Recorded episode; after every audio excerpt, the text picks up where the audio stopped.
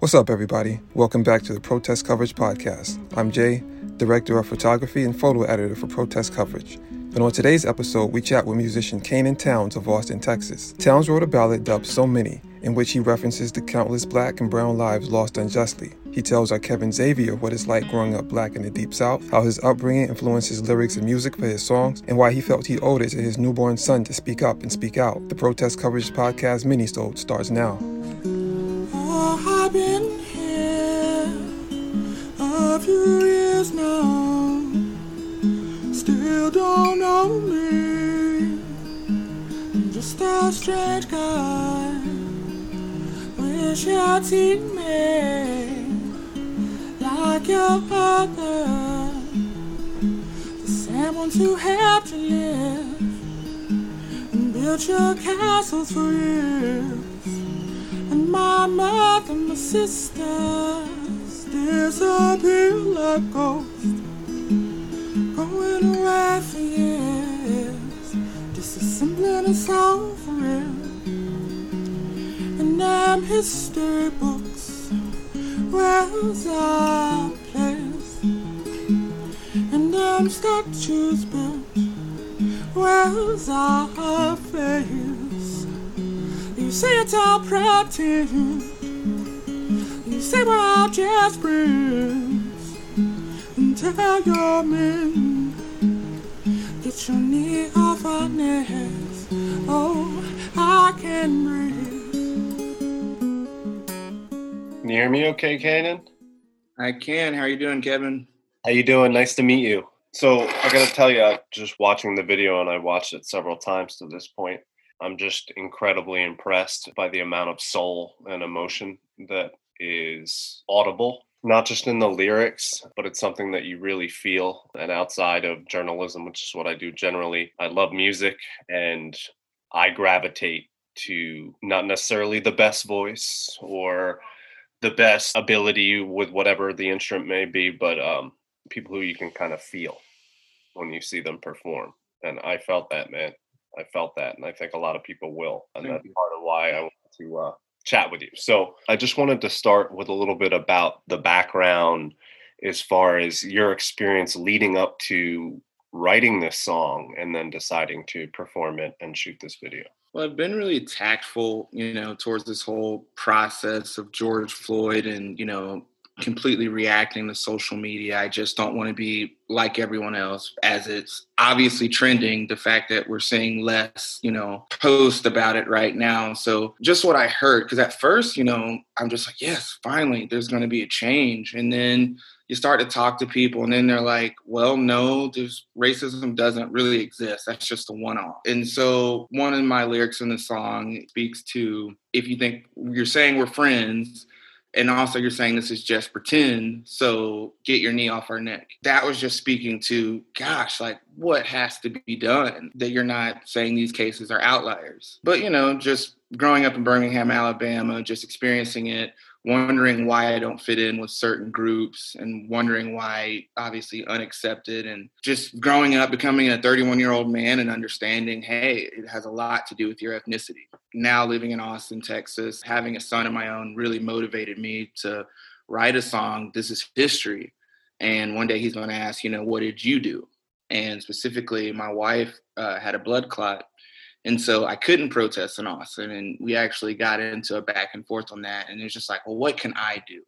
And my biggest asset is I believe, and you know, my friends have told me that my voice, reaching out and kind of being heard that way. So that's pretty much where the motivation came. I started writing it probably two months ago, right after George Floyd. And I'm like, yeah, you know, I'm finally going to put this out there. Yeah. I do want to talk to you a little bit about Birmingham and maybe more specifically, we hear countless stories of, you know, of course, people losing their lives because of the color of their skin, but there's also subtleties that go along with that, microaggressions. Oh, Uh, definitely. For sure. Um, one that kind of just because like i said going back to being 31 years old a lot of things i didn't understand then that have clicked now so i would get from people who didn't look like me say oh well you're a really good speaker or you do this really well but i never quite considered who they were comparing me to they were only comparing me to only black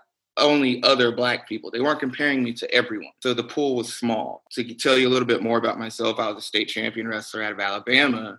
I've had some of my own teammates call me the N-word just out of nowhere. So it's been a lot. Yeah, that's that's pretty much what comes to mind when you ask that question. It's so immersive in our culture that it's almost uh, a survival suppression.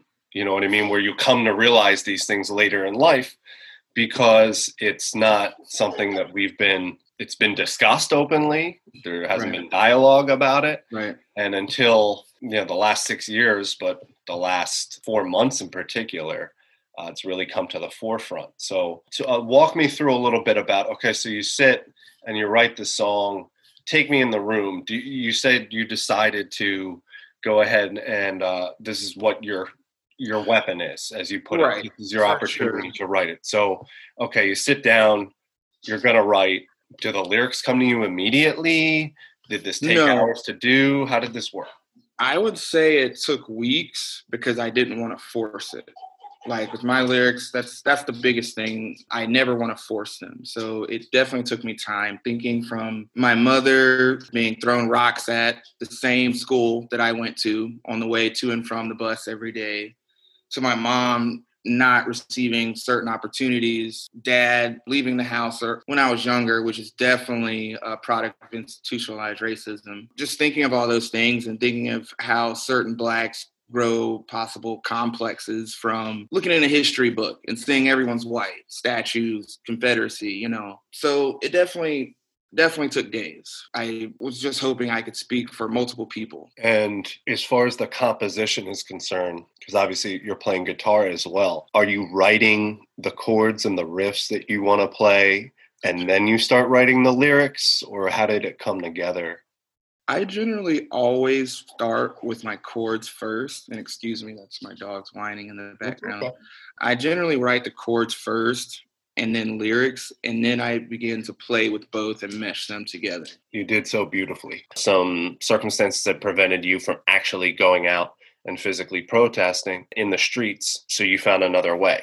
In New York City, there are several groups that do that in different ways. Some of them make food, you know, and it's called the People's Bodega, and they show up to events with free food free water, and they just, it's all through donations and crowdfunding. You know, there's a group that makes signs called Signs for BLM, and essentially people at the beginning, when COVID was high, didn't want to take any risks. So they would say, How can I get involved? They would make a sign, get it to Signs for BLM, and then they would physically put it in a, the hands of someone who was going to be marching that day. So, as my colleague Tom Ella said, everyone kind of has a place in this movement, Sure. whether you know it or not.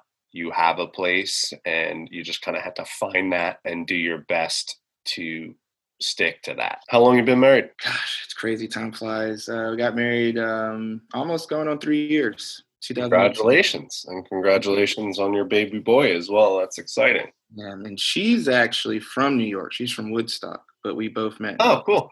How about that? Crazy. Yeah, my partner is from um she's from San Francisco Okay.